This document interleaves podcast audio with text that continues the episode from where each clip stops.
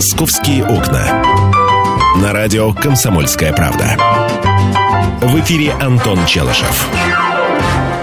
11 часов 5 минут, время московское. Вы слушаете радио «Комсомольская правда». Михаил Антонов, я приветствую. Миша, добрый день.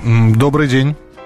Итак, друзья, сегодня, э, ну, сегодня день может быть и добрый, а вот накануне, а точнее э, в субботу вечером он таким добрым не был. Мы э, сразу, сразу обратимся к главной теме нашей, нашей программы. Во всяком случае, главной теме первого часа программы – это это катастрофа, которая произошла над Истринским водохранилищем в минувшую субботу. Столкновение гидросамолета с вертолетом погибли 9 человек, 8 тел погибших уже обнаружены и извлечены из воды, тело еще одного погибшего ищут.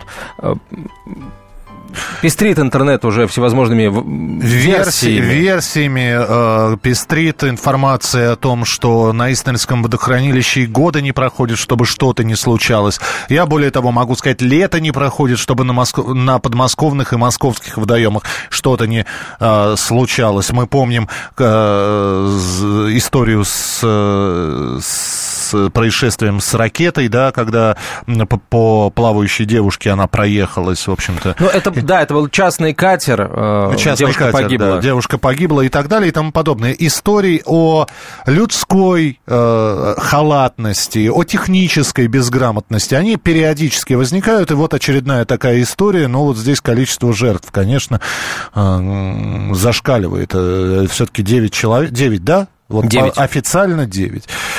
Э, вот об этом мы будем говорить э, с вами в прямом эфире. Итак, э, давайте прежде чем мы начнем общаться с нашими экспертами, которые будут разбирать, разбираться в причинах произошедшего, я хочу у вас спросить, дорогие друзья, вообще, если выбраться из Москвы, то много-много э, можно увидеть и гидросамолетов, и просто самолетов легкомоторных, и вертолеты э, рассекают воздушное пространство над Подмосковьем. Можно увидеть и так называемые автожиры, Наверное, так правильно, а не автожиры, тогда это уже что-то другое получается. А, в общем, очень много летают, э, летает над, э, над Подмосковьем, особенно, особенно в теплые летние дни. Э, друзья, я у вас хочу спросить, а вы вообще видели а, вот сейчас пилота гидросамолета обвиняют в том, что он опасно маневрировал. А, что, что это означает, не совсем понятно. Наверное, закладывал крутые виражи, пролетал низко над отдыхающими. Если вы отдыхали, э, отдыхаете на Истринском водохранилище, пожалуйста, позвоните, расскажите, часто ли там происходят вот такие вот э, ухорские выходки летчиков, э, или, может быть, одного летчика. Если вы это видели, пожалуйста, позвоните, расскажите об этом по телефону 8 800 800 200 ровно 9702. Если вы являетесь э, свидетелем того, что случилось там э, в эту субботу, пожалуйста, мы опять же ждем ваших телефонных звонков 8 800 200 ровно 9702. Наш номер 8 800 200 ровно 9702. Звоните, а, высказывайтесь, дорогие друзья. А мы, наверное, сейчас быстренько по всем версиям произошедшего э, пробежимся. Ну, собственно, версия сейчас основная, главная это одна. Одна это ошибка одного из пилотов, и, по всей вероятности, речь идет все-таки о пилоте гидросамолета, гидроплана Сесна, э, который, собственно, и совершал опасные маневры над Истринским водохранилищем, и который, как говорят очевидцы, на наскочил на вертолет. Что означает наскочил, я не совсем понимаю. Целенаправленно пересек траекторию своего полета с траекторией вертолета. Э, для чего? Изначально очевидцы говорили, что вполне возможно он сделал попытку э, пролететь над вертолетом, ну, наверное, чтобы показать, как это круто своим пассажирам. У него же ведь были пассажиры, насколько я понимаю, он катал всех желающих э, там за определенную плату над, над Истринским водохранилищем, над окрестностями. Ну и чем это все закончилось, мы, мы сейчас уже знаем, к сожалению. А, давайте я еще раз номер телефона а, наш назову. 8 800 200 ровно 9702, 8 800 200 ровно 9702. И сразу скажу, хочу сказать, что мы в ближайшие, наверное, минуту-другую, или, может быть, в самом начале следующей части эфира услышим очевидца а, произошедшего. Человека, который видел все вчера в Истринском, над Истринским водохранилищем и, собственно, сам момент катастрофы. Ну и здесь самое главное, еще один вопрос, который бы хотелось задать. Что нужно сделать для того, чтобы вот такого не было?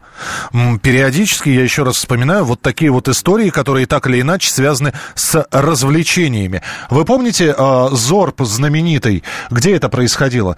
Э, когда людей на горном склоне засовывали в пластиковые шары, спускали с горы, и в итоге все это привело к тому, что Зорб свалился в пропасть. И потом выяснилось, что, оказывается, человек, который этот Зорб запустил, выпускал, работал абсолютно без лицензии.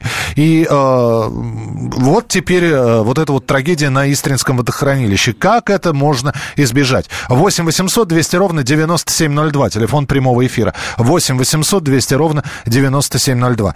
Потому что как только что-то происходит, давайте Булгарию вспомним. Как только что-то происходит, тут же начинаются отчеты. Мы проверим весь речной транспорт. Теперь что, все э, э, гидролеты эти, или как их называют, да, будут проверять? Проверять. Гидросамолеты, гидропланы, да. Гидропланы.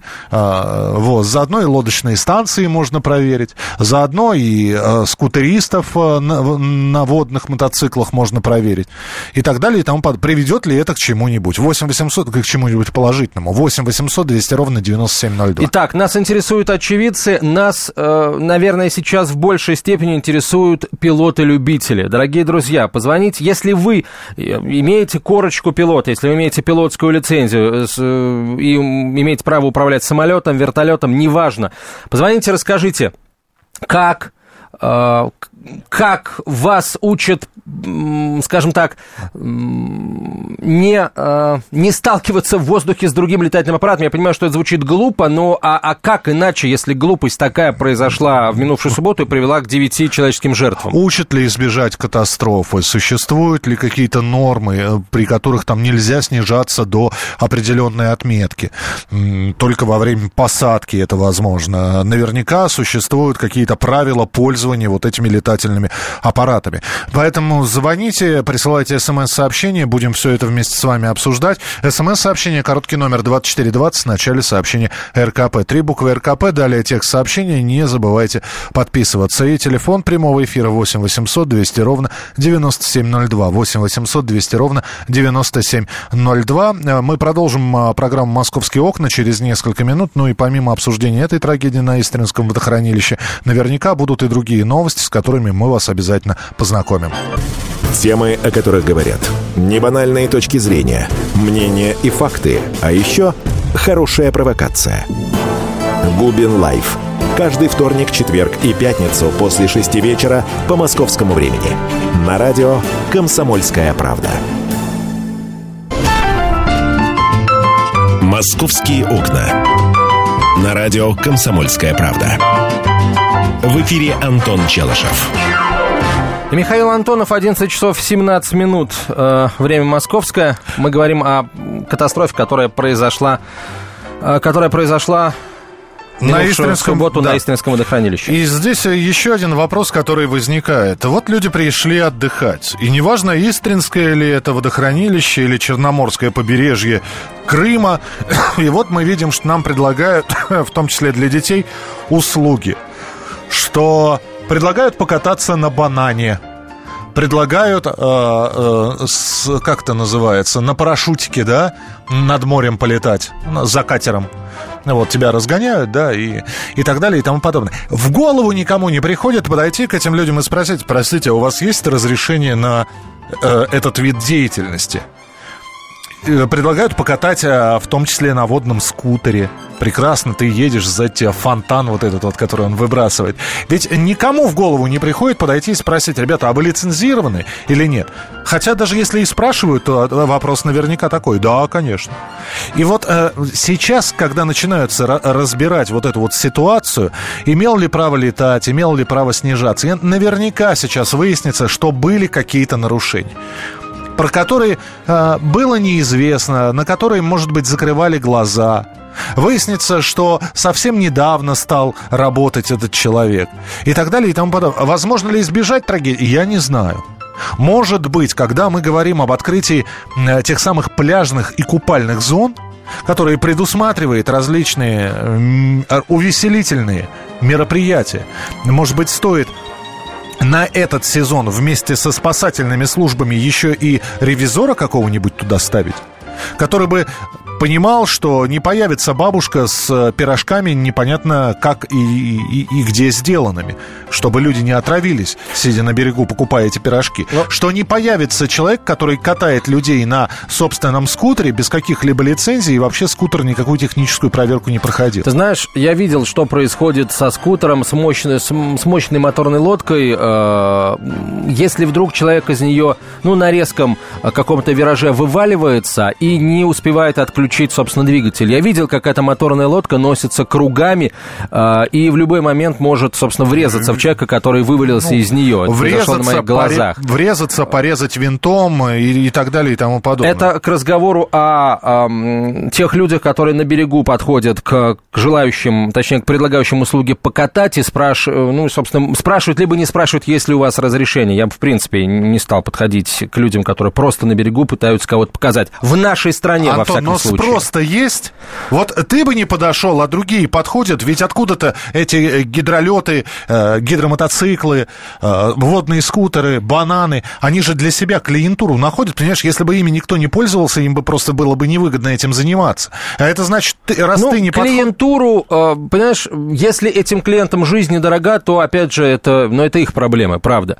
Я бы не, не подошел. Взлететь с официально зарегистрированного вертолета, который принадлежит конкретной компании за штурвалом, которая сидит профессионал, или самолета, чтобы не подумали, что я сейчас априори на стороне пилота Р-44, который оказался чемпионом мира по а, мотопланерному спорту. Вот, нет, не имеет значения, хорошо. вертолет или самолет. Ты сейчас сказал, э, тогда это проблема этих людей. Если они о своей жизни и о своем здоровье не беспокоятся, а что мы тогда обсуждаем? Что мы тогда обсуждаем? Люди тогда, сев на этот э, самолетик, гидросамолетик, они просто, собственно, были нигилистами, я не знаю, как это называется, как, господи, фаталистами. Они наплевали на собственную жизнь, они не стали выяснять, откуда этот самолетик взялся, есть ли у него лицензия. Прямо сейчас давайте послушаем э, свидетеля э, этого авиапроисшествия. Зовут его Владимир. Вот что он рассказал.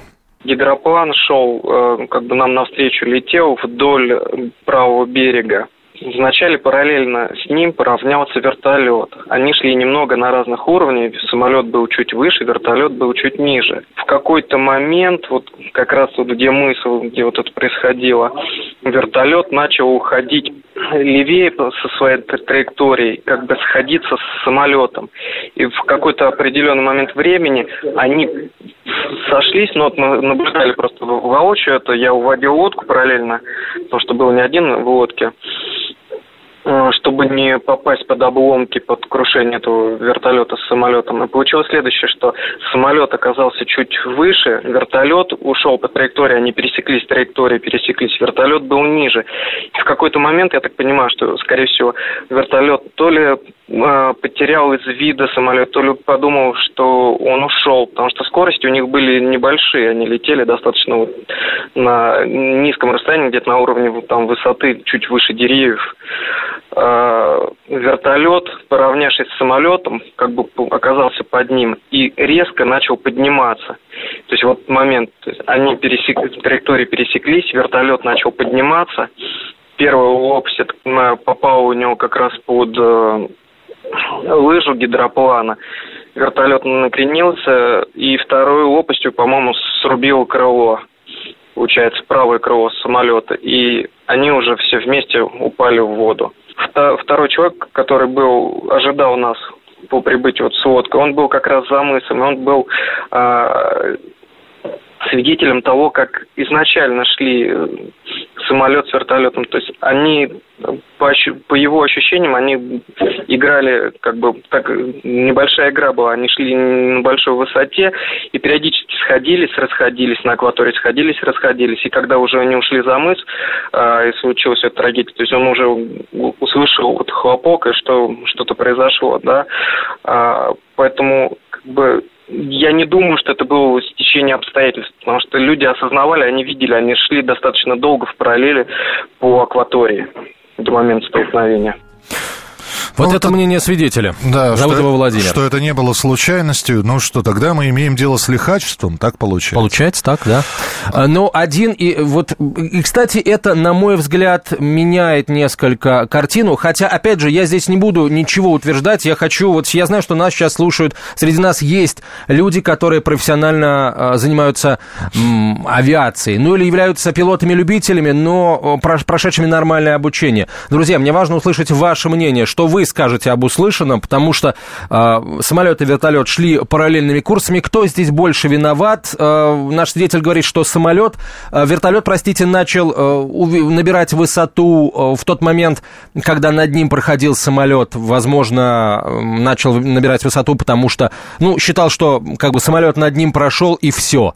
Э, что случилось, э, по-вашему? Э, изначально все обвинили пилота гидросамолета в том, что он, собственно, нарушил правила безопасности полетов, и, ну, получается, он не должен был сходиться с вертолетом, потому что априори самолет быстрее вертолета, самолет маневреннее вертолета. Вот знаешь, после таких событий действительно думаешь о том, что, может быть, и правильно, что сейчас не разрешают отдавать воздушное пространство для а, гражданских а, таких частных пассажирских судов. Именно поэтому у нас там вертолетное такси в легком подвешенном состоянии. Потому что, ну вот, вот вот, пожалуйста, вот вам без управления диспетчерами, э, вот вам лихачество, Хотя никто не отрицает, что это мог быть отказ техники, но вы слышали сейчас мнение человека, который сказал, что слишком долго эти два летательных аппарата, гидросамолет и э, вертолет, шли параллельно, параллельно друг другу. Кто мешал пилоту э, потянуть штурвал, подняться чуть выше, опуститься чуть ниже или уйти в сторону? Но нет, они шли, собственно, э, параллельно друг другу, и в итоге произошло столкновение. И в итоге погибли э, люди. Погибли летчики, погибли, погибли дети. 8 800 200 ровно 9702, телефон прямого эфира. 8 800 200 ровно 9702. Вы можете присоединиться к нашему разговору. А, мне очень интересно услышать профессиональных, э, профессиональных пилотов, а, потому что ну, у них, у вас, дорогие друзья, точно есть что сказать на эту тему. А, кто больше виноват э, в этом авиапроисшествии? Ну и кто и как должен был поступить в данном конкретном случае, когда пересеклись э, траектории, совпали территории совместного полета самолета и вертолета? Уже точно известно о том, что Робинсон Робинсон всех предупредил авиавласти о том, что он взлетает, и о том, куда он летит и по какому маршруту. А, официально объявлено о том, что Сесна а, взлетала без э, предупреждения властей, то бишь ее полет можно считать, по сути, нелегальным. Сейчас представители малой авиации могут летать, уведомляя воздушные, не запрашивая разрешения, а уведомляя воздушные власти о, э, собственно, о том, что они взлетают и о том, куда они летят, и получается, что вот это правило выполнил пилот вертолета и не выполнил пилот самолета. А, что думаете вы на этот счет, уважаемые специалисты от авиации? Пожалуйста, расскажите нам в прямом эфире по телефону 8 800 200 ровно 9702, 8 800 200 ровно 9702. А в следующем, а, в следующем часть, часть, части эфира, в следующей, услышим вице-президента профсоюза летного состава России, заслуженного работника транспорта Российской Федерации Альфреда Малиновского. Его мнение, которое будет основываться в том числе на фактах, выявленных уже к сегодняшнему сегодняшнему утру. А, это уже через несколько минут. Сейчас короткая реклама и выпуск новостей. Вы слушаете радио «Комсомольская правда». Михаил Антонов и Антон Челышев для вас работают. И сошлись они в чистом поле. И начали они биться, каждый за свою правду. И не было в той битве ни правых, ни виноватых. Звон стали, крики поверженных. Самый беспощадный проект радио «Комсомольская правда» Радио Рубка. Столкновение взглядов, убеждений и принципов. Остро, жестко, жестоко. Слушайте на радио «Комсомольская правда» по понедельникам и средам в 18.05 по московскому времени. «Московские окна». На радио «Комсомольская правда». В эфире Антон Челышев. А, и Михаил Антонов, 11.32 в Москве. Вы слушаете радио «Комсомольская правда». Мы говорим о трагедии, которая произошла в минувшую субботу над Истринским водохранилищем. Э, я прочитаю сейчас смс-сообщение от Александра, который пишет, э, что он 19 лет в авиации. На днях сняли с рейса весь экипаж Air Baltic по причине алкоголя. Давайте ликвидируем всю гражданскую авиацию как класс. Может, лучше дождаться окончания расследования? Вы знаете, гражданская авиация э, и авиация вот такая вот коммерческо-развлекательная, покататься над Истринским водохранилищем на гидросамолетике или на маленьком вертолетике, это немножко как две разные вещи, мне кажется. А, у нас э, есть на связи слушатель, э, который тоже является летчиком. А, я не знаю, профессионал или любитель, но мы сейчас все узнаем. А, с нами на связи Антон. Антон, здравствуйте. Добрый день. Антон, давайте сначала разберемся, какое отношение вы имеете к авиации, и потом ваше мнение услышим. Ну, я профессиональный пилот, э, всех МИ, летал на американских вертолетах. Сейчас уже, к сожалению, не летаю, да, что у нас достаточно сложно это делать, потому что летать можно только с большим кошельком. Угу. Вот. Отсюда, соответственно, и все э, вытекающие последствия. Антон, давайте, ну, вы слышали, что сказал э, свидетель Владимир, который накануне все видел своими глазами. Вот как они сходились, расходились в полете, и как потом э, самолет поднялся выше, э, пилот вертолета, по-видимому, решил, что траектории, ну, в общем, они разошлись траекториями и начал набирать высоту. Вот вы это все слышали. Что думаете? Ну, во-первых, полеты на предельно малых и малых высотах – это особая, так сказать, процедура работы летчика. И тут не играют никакие регалии и так далее. Этому учатся часами, а то и годами. Потому что вот боевые летчики, они меня прекрасно знают, что такое летать на предельно малых высотах и вести круговую осмотрительность, особенно в боевых условиях. Поэтому, ну что я могу сказать, любители, они и любители. Летать нужно только на предельно малых высотах в одиночном составе для любителей и не, э, высота не менее 20 метров. А зона должна быть совершенно четко оговорена пилотов. Соответственно, помимо вины пилотов, это ошибка управления. Управление воздушным транспортом у нас, особенно в московской зоне, он очень э, специфический продукт. Я летал в московской зоне не один год, и вам могу сказать, что э, летать достаточно сложно, особенно при плохих и сложных навигационных условиях. Летать надо очень ответственно. А, а, Антон, надо... Антон, я прошу прощения, это понятно все. А простите, это общие места. Давайте разберемся конкретно с этой ситуацией. Вы, насколько я знаю, и э, профессиональный пилот вертолета, и корочки пилота-любителя самолета у вас тоже есть. Вот ситу... давайте я попрошу вас рассмотреть ситуацию с точки зрения пилота вертолета и пилота самолета. Вот летит э, Р-44 Робинсон, он всех предупредил. А, видит в зоне его видимости самолет, Сесна гидросамолет. Что он, согласно правилам, должен сделать, должен был сделать? Ну, во-первых, никогда курсы не должны пересекаться в таких условиях. И э, линии местного воздушного движения, они должны совершенно четко оговариваться и быть прописаны в навигационных документах. Угу. Если они летают так, как хотят и где хотят, соответственно, знают меня пилоты, что в любой ситуации, будь миллион на миллион километров, два дурака обязательно сойдутся.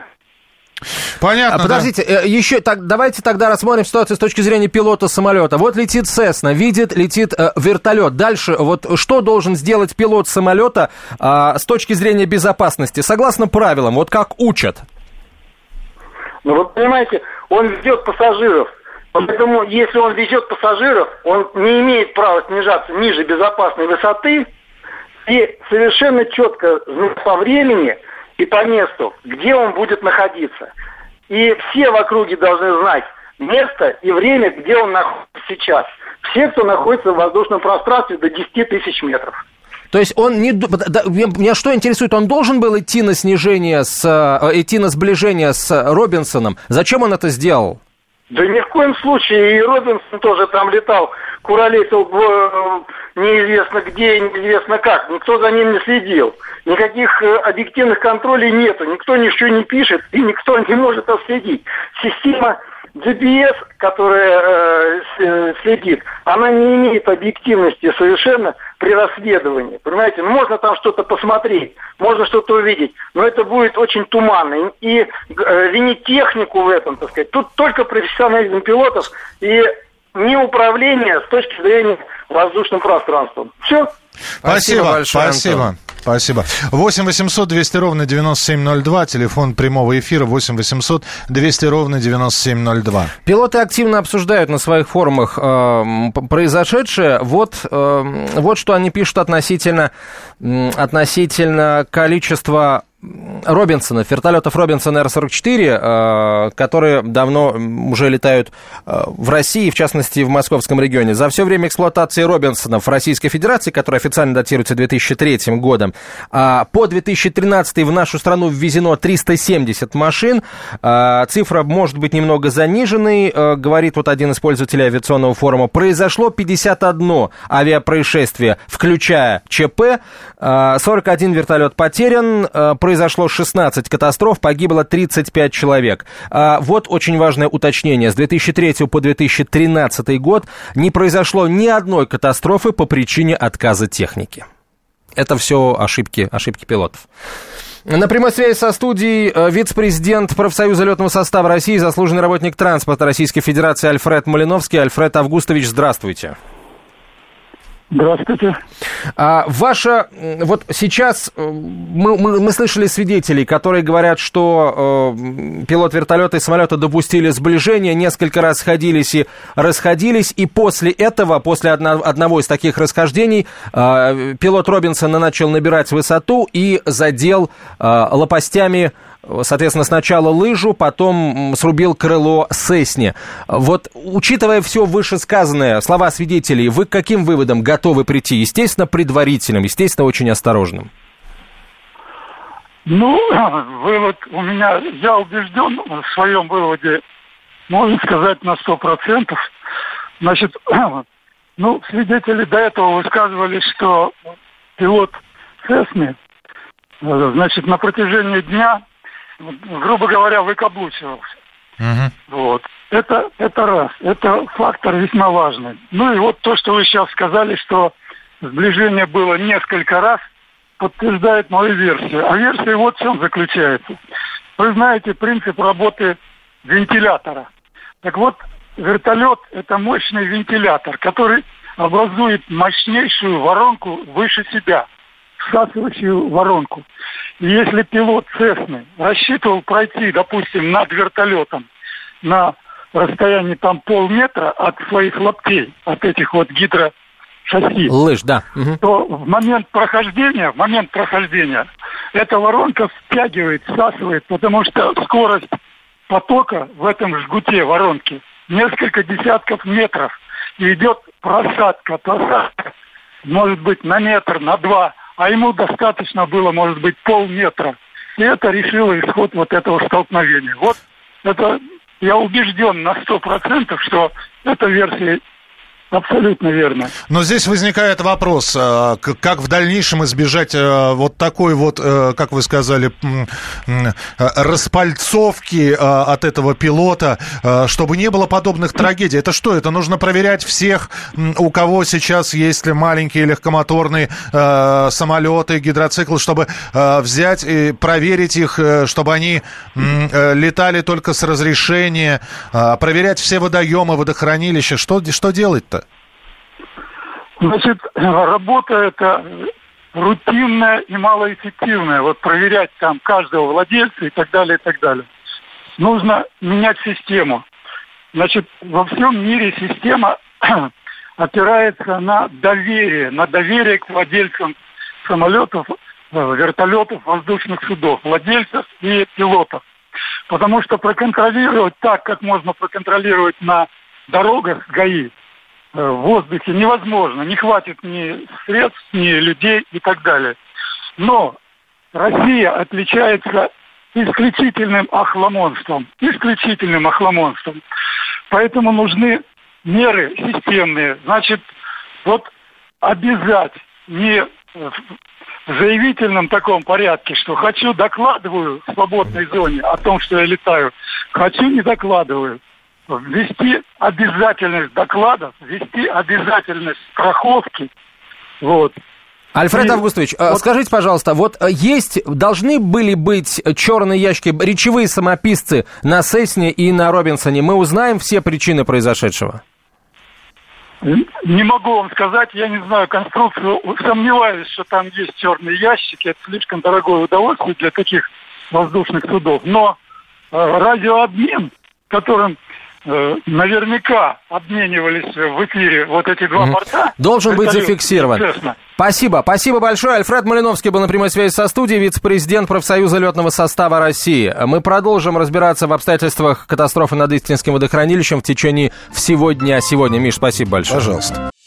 Каждую субботу с 16 до 17 часов на радиостанции «Комсомольская правда» я, Леонид Альшанский, почетный адвокат России, веду передачу «Народный адвокат» и отвечаю на ваши вопросы по проблемам административного права, ГАИ, таможенник, пограничник, гражданского права, дачной амнистии, земельных отношений, обманы страховых компаний. Обо всем этом вы услышите в наших передачах каждую субботу с 16 до 17 часов.